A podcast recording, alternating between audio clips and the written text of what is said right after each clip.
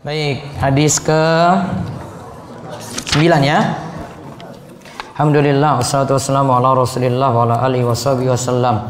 Hadis ke-9 larangan banyak bertanya. An Abi Hurairah Abdurrahman bin Sakhrin Ad-Dausi. Di situ tidak ada Ad-Dausi. Radhiyallahu anhu qala sami'tu Rasulullah sallallahu alaihi wasallam yaqul man nahaitukum anhu fajtanibuhu wa ma amartukum bihi fa'tu minhu mastata'tum fa inna ma ahlakal ladzina min qablikum kasratu masailihim wa ikhtilafuhum ala anbiya'ihim rawahul bukhari wa muslimun. Dari Abu Hurairah Abdurrahman bin Sakhar Ad-Dausi. Nama asli Abu Hurairah berarti Abdurrahman bin Sakhar menurut Imam Nawawi di sini. Ad-Dausi. Radhiyallahu anhu ia berkata aku mendengar Rasulullah sallallahu alaihi wasallam bersabda Mana haitukum anhu fajtanibu. Apa yang aku larang larang kalian darinya maka jauhilah dan apa yang aku perintahkan kalian dengannya maka kerjakanlah semampu kalian. Karena sesungguhnya yang membinasakan orang-orang sebelum kalian adalah karena mereka banyak bertanya dan menyelisih para nabi mereka. Lihat hadis ke-9. Ada di sini kasrotu masa ilihim banyak bertanya.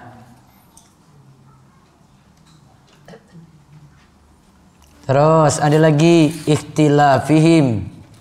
Ala ambiyaihim mereka durhaka pada wahyu yang dibawa para nabi. Artinya tidak mau manut pada wahyu. Tidak mau patuh pada wahyu yang dibawa para nabi mereka Nah, faedah hadis satu wajib menahan diri dari apa yang Rasulullah Shallallahu Alaihi Wasallam larang. Dan ingat ya larangan Rasul itu nggak mesti nyebut langsung si uh, A itu apa gitu nggak nyebut langsung cukup dengan larangan umum. Ya, Rasul tidak sebut satu persatu gitu cukup larangan umum saja. Sama ayat juga demikian. Ayat kadang sebutkan dengan larangan umum saja. Tidak sebutkan detail satu persatu gitu. Karena masalah kan banyak. Maka nggak perlu tanya sampai panjang lebar gitu. Ustaz, coba sebutkan satu dalil saja. Larangan kerja di bank. Ada di dalam Al-Quran. Ada. Rasul pernah sebut secara letterlek gitu ada. Tekstual ada nggak ada. Ini kan cuma pertanyaan orang ngeyel aja kan sebenarnya. Nggak perlu detail kayak gitu. Cukup saja. Orang yang makan riba rentenir sudah sudah umum itu. Pekerjaan nggak perlu dispesifikkan gitu karena nanti kena semua. Jadi yang di sini maksudnya menahan diri dari apa saja yang Rasulullah SAW melarang baik nanti sebutkan beliau sebutkan langsung atau Beliau sebutkan secara umum. Yang kedua, wajib menjalankan setiap perintah Nabi Shallallahu Alaihi Wasallam selama kita mampu. Selama kita mampu. Terus ingat ya di sini kalau perintah itu sesuai dengan kemampuan. Disuruh sholat berdiri, ya kalau nggak mampu apa? Duduk gitu. Ada keringanan. Namun kalau larangan tidak sesuaikan dengan kemampuan. Pak, kamu nggak boleh minum miras lagi. Ah, namun semampunya saja, Pak. Oh, nggak bisa. Mas, kamu nggak boleh berzina lagi. Punya stop zina kamu ya, namun semampunya saja. Oh, lanjut berarti Ustadz. Wow. Nggak pakai kalau yang larangan nggak pakai semampunya. Namun kalau perintah baru semampunya. Kalau kalau larangan bisa ditinggalkan secara total. Kalau perintah harus ada yang gerak dulu soalnya. Iya kan? Sholat saya butuh gerak kan? Maka ketika saya tidak mampu gerak seperti ini berarti apa? Semampunya. Terus. Faedah keberapa? Tiga. Menyelisih ajaran para nabi adalah sebab kebinasaan. menyelisih ajaran para nabi adalah sebab kebinasaan. Jadi kita itu kena musibah, bencana, itu juga gitu. Karena menyelisih perintah para nabi. Rasul sudah larang tinggalkan riba, eh masih jalan terus ya sudah, sengsara, binasa. Hidup nggak pernah bahagia. Pokoknya keumuman larangan-larangan kalau kita langgar dari apa yang dilarang Rasul ya, pokoknya jadi kebinasa nanti. Kita sengsara sendiri, susah sendiri, hidup terbebani sendiri gitu. Terus yang keempat, banyak bertanya yang tercela adalah sebab terjadinya perselisihan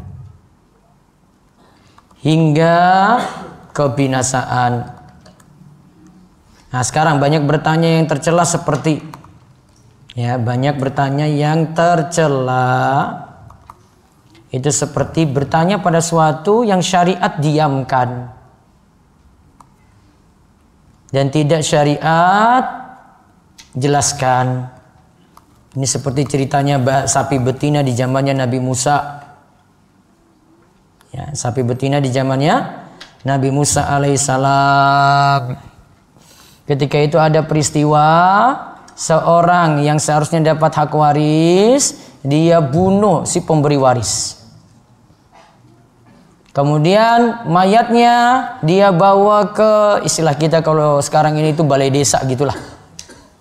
Tempat orang-orang ngumpul. Terus yang bunuh ini nuntut. Ini siapa yang bunuh saudara saya ini? Awas saya tuntut dia. Padahal dia sendiri yang bunuh. Ya, padahal dia sendiri yang bunuh. Kemudian Nabi Musa datang untuk menyelesaikan masalah ini. Kasus pembunuhan tadi. Ini kan kasus berat ini karena yang bunuh nggak mau ngaku kan? Yang bunuh tadi yang berat dapat waris saudara sepupunya yang miskin. Kemudian Nabi Musa alaihissalam minta mohon kepada Allah kemudian diberikan jalan keluar agar mereka menyembeli menyemberi menyembeli bakoroh. Apa bakoroh? Sapi betina wa isqala Musa liqaumi innallaha ya'murukum an tasbahu bakoroh.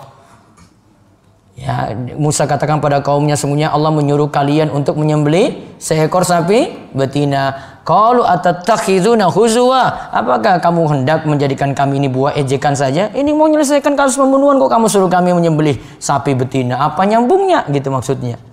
Itu orang Yahudi ngeyel kayak gini. Ya, harusnya cuma dengar aja gitu kan? Masih tanya lagi. Terus dia bilang Nabi Musa ngejek dia. Masa dia rendahkan Nabi juga? Dan dia seuzon pada Nabi Musa, seorang nabi juga. Maka Nabi Musa katakan, "Auzubillahi an akuna minal jahilin." Aku berlindung kepada Allah agar tidak termasuk orang-orang yang bodoh. Lantas dicari-cari tadi uh, sapi betina yang diperintahkan. Kemudian saat itu mereka beralih minta dengan kriteria macam-macam. Tanya lagi sampai warnanya itu apa, kriterianya itu apa. Artinya nggak sebenarnya nggak mau jalankan. Banyak nanya, nggak perlu. Ya harusnya tadi kalau sudah disuruh sapi betina saja sudah selesai kan. Namun masih nuntut lagi yang macam-macam. Nah itu tadi itu maksudnya itu di antara bentuk banyak nanya. Akhirnya ada kisah yang lain dengan ini nyambung dengan cerita ini juga ada seorang anak muda punya sapi seperti itu akhirnya dibeli dengan harga yang mahal, dia nggak mau, pokoknya akhirnya jatuh dengan harga tertentu. Nah kemudian sapi itu akhirnya itu disembeli. Itu contoh banyak tanya yang tidak perlu kali suruh. Ah sudah, ah saja nggak usah banyak nanya sampai itu dilaksanakan. Jangan seperti kelakuan orang Yahudi di masa Nabi Musa alaihissalam. Nah sekarang kaidah dari hadis. Para ulama katakan al aslu fin nahyi at-tahrim. Hukum asal larangan adalah diharamkan. Hukum asal larangan adalah diharamkan selama tidak ada dalil yang memalingkan pada yang lain.